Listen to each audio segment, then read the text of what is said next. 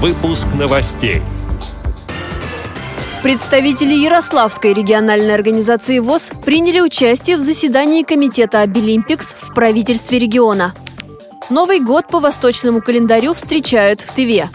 В Москве прошла презентация проекта виртуальной реальности о незрячих людях. Далее об этом подробнее в студии Анастасия Худякова. Здравствуйте! Здравствуйте!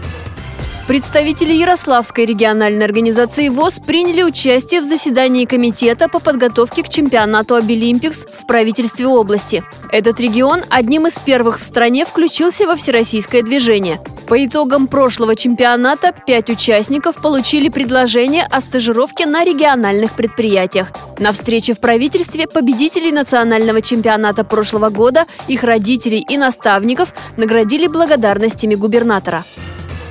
Новый год по лунному календарю отмечают сегодня. Торжества длятся 15 дней. Накануне в Тыве прошли реабилитационные мероприятия, посвященные Шагаа. Так называется в республике этот праздник. Его участниками стали активисты местной организации ВОЗ Кызыла, сотрудники учебно-производственного предприятия ВОЗ и подопечные дома-интерната. В программе были песни, стихи, танцы и конкурсы. Победителей ждали призы. Среди крупных подарков – национальные головные уборы. Организаторы подготовили также тувинские игры. Не обошлось и без праздничного стола, на котором были национальные блюда.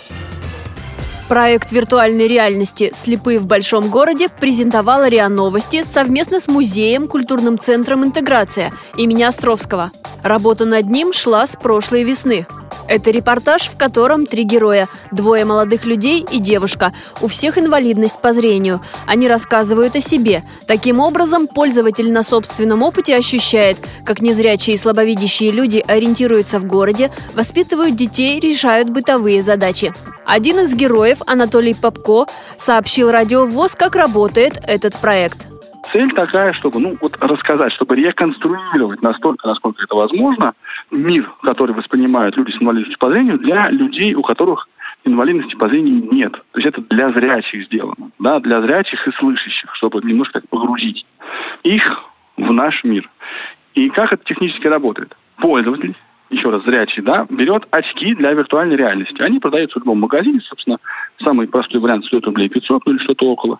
Он устанавливает на свой собственный смартфон мобильное приложение, да, RealApp, скачивая его из ну, стандартного магазина приложений, будь то App Store или, соответственно, Google Play. И дальше берет и надевает наушники на себя. И помещает вот этот смартфон свой собственный в эти очки. И пользователь как бы вот попадает в, в мир незрячего человека, видит то, что видим мы, он э, слышит то, что слышим мы, всякие разные звуки окружающего мира. Ну и при помощи определенных вот механизмов виртуальной реальности, да, он может посмотреть на тот или иной объект, да, и услышать мои, например, комментарии, как э, там незрячие люди снимают деньги с банкомата, как этот процесс происходит. Эти и другие новости вы можете найти на сайте Радио ВОЗ. Мы будем рады рассказать о событиях в вашем регионе. Пишите нам по адресу новости собака ру. Всего доброго и до встречи!